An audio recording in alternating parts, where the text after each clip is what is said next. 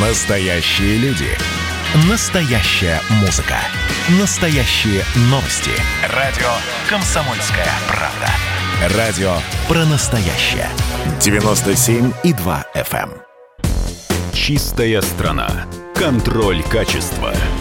Добрый день, уважаемые радиослушатели. В эфире программа «Чистая страна» и я, ее ведущий Александр Чекшин. Сегодня у нас в гостях ученый, автор метода Ансельм Максим Канищев. Добрый день, Максим. Добрый день, Александр. И говорить мы будем о той проблеме, которая возникла в середине примерно этого года. Все заговорили о введении сначала 2021 года Европой трансграничного углеродного налога. Что это такое и чем это нам чревато? Смысл этого налога следующий. Э, товары из России, экспортные товары наши сейчас э, имеют большую нишу в Европе. Это мешает европейским внутренним производителям. Мы с ними конкурируем. И таким углеродным налогом, таким маневром, они решают, по сути, две вещи. Они, во-первых, стимулируют Э, собственное производство к модернизации, вливают деньги в экономику.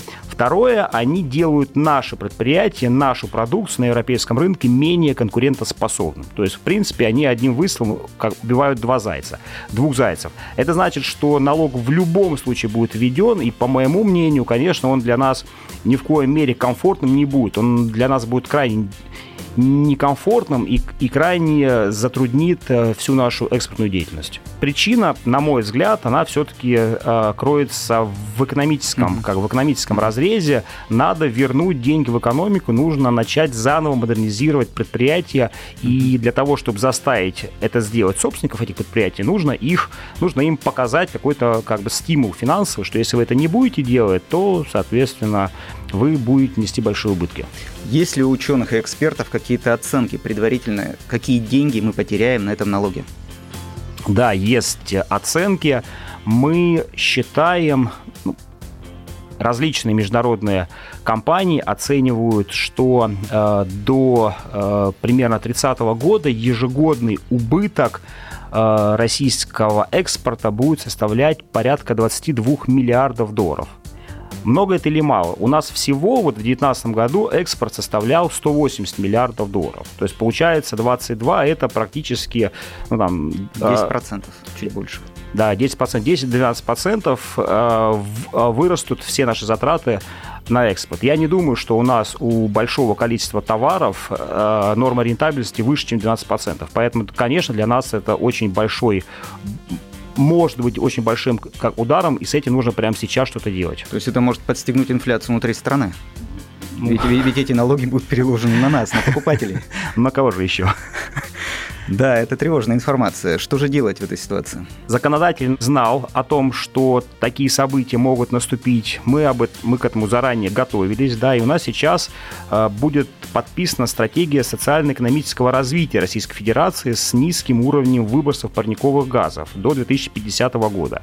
И в этой стратегии описаны конкретные шаги, что нужно сделать сейчас для того, чтобы э, Россия, для того, чтобы мы в будущем не пострадали. И первым пунктом в стратегии э, указано, что для достижения целей стратегии необходимо динамичное снижение энергоемкости российской экономики до средних мировых значений за счет реализации комплекса мер по повышению ее энергетической эффективности – то есть законодатель понимает, что первый шаг, самый главный шаг, с чего нужно начинать, это повышение энергетической эффективности, снижение энергоемкости.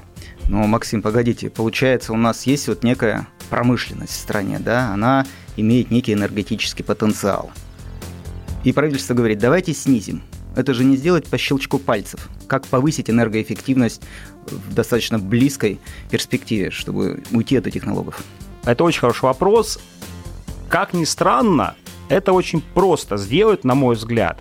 Во-первых, мы понимаем, что это возможно сделать, потому что наш уровень энергоемкости ВВП гораздо выше, чем у европейских стран. Угу. Хотя у нас в целом сходные предприятия. То есть э, наше предприятие можно модернизировать и снизить уровень их как энергоемкости. Соответственно, если мы повышаем, э, если мы снижаем энергоемкость, то у нас пропорционально э, сокращаются выбросы. Мы, по нашим оценкам, мы видим, что э, для различных отраслей производства можно снизить потребление топлива на продукции да, от там, 10 до 50 процентов. Это, это будут окупаемые мероприятия, э, которые будут приносить э, собственнику деньги дополнительные. Причем эти оценки мы делали в, в прошлом, когда мы не оценивали дополнительные платежи для собственника за выбросы СО2. Когда еще каждая тонна выбросов будет стоить там, от, от 30 до 50 долларов, то эти мероприятия по модернизации, они становятся еще более интересными для собственника, потому что они позволяют ему, во-первых, да, зарабатывать, во-вторых, защититься от будущих санкций. По поводу времени, опять же, это достаточно быстрый процесс, это не нужно десятилетия для этого, потому что вот, смотрите, э, как Ансельм, наш метод, ну, для завода можно разработать, для как условного завода э, мероприятие можно разработать примерно за три месяца, определить, что нужно сделать, да, выявить там те, допустим, 50% самых очевидных проектов, которые можно реализовать. Далее их нужно Понятно, что все э, это требует затрат, но это обычный процесс для любого предприятия, да, инвестиционная деятельность. Дальше происходит э, планирование как инвестиций, проектирование, закупка оборудования и, соответственно, реализация мероприятий в ближайший капитальный ремонт, либо э, в, э, в ближайший э, период работы. Вот. Это можно сделать буквально за 2-3 года. То есть научным методом можно повысить эффективность предприятий, сэкономить деньги на топливе – заодно снизить выбросы в атмосферу от 20 до 50% по промышленности страны? Ну, мы это видим, да, что это возможно. Но когда это надо делать, что же мешает это делать? Да, вы абсолютно правы. Это надо делать. Почему это не то, что не делается, почему делается недостаточно. Потому что у нас мы никогда в России, никогда в мире не подходили к вопросу повышения энергоэффективности с, с точки зрения науки.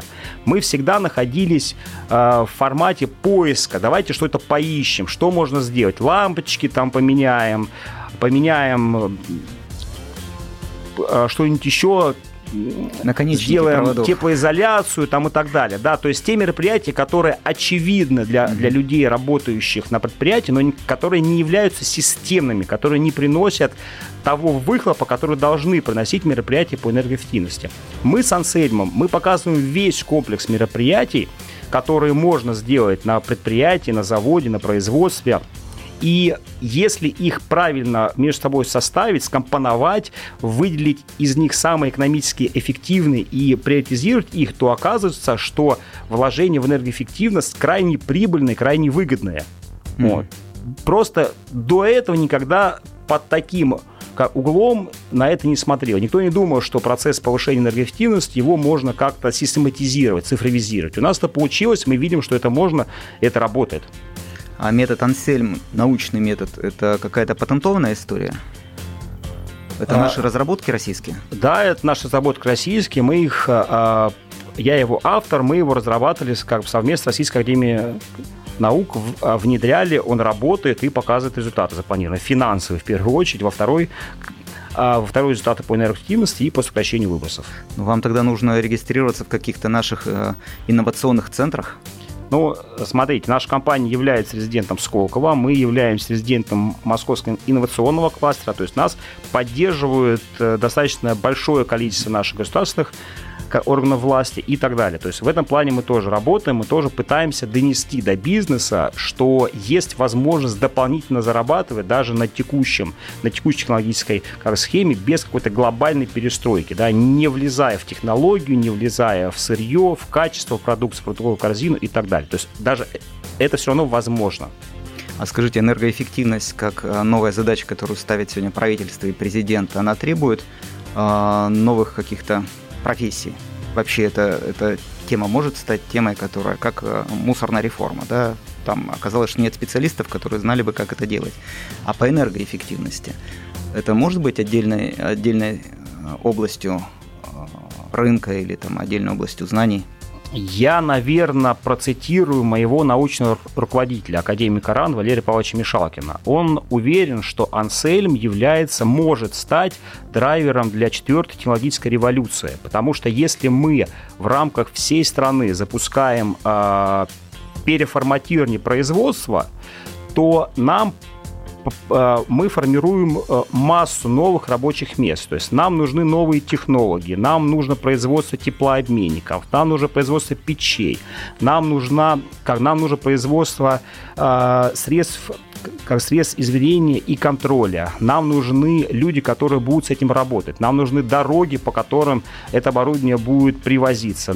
А нам нужны водители, которые будут это оборудование возить. Да? Нам нужны сами машины, потому что все оборудование большое. То есть это э, очень большая, э, как, это может быть очень большой историей. По сути, это то, что сделал Рузвельт э, с дорогами во, во времена Великой депрессии. Да? И э, он э, в самое сложное время начал очень большой проект, который привел Америку туда, в частности он, да, где он находится сейчас. И мне кажется, что э, если поставить цель э, модернизировать э, промышленность российскую в короткие сроки с помощью Ансельма до мировых значений, то это у нас очень положительно скажется на всех сторонах нашей жизни, там, как науки, так и новых профессий и так далее. Ну, Максим, вы рассказываете удивительные вещи. Я хочу пожелать в этом году, чтобы у нас европейские санкции, которые будут вводиться, и налоги углеродные, коснулись нас в меньшей степени, потому что раз есть российские разработки, которые позволяют очень быстро повысить энергоэффективность предприятий, то нужно этим просто пользоваться, чтобы вас услышали, услышали в высоких кабинетах и услышали владельцы тех предприятий, которые сегодня генерят не только огромное потребление электроэнергии, но и те выбросы, с которыми мы боремся и которые не позволяют людям спокойно жить и чувствовать себя комфортно. Поэтому Спасибо. вам успехов, да. Спасибо большое. Мы уверены, что мы достучимся, мы уверены, что нас услышат. Ну, хотелось бы, конечно, чтобы услышали пораньше, достучались немножко побыстрее. Ну, мы будем этому способствовать. Спасибо большое. Чистая страна. Контроль качества.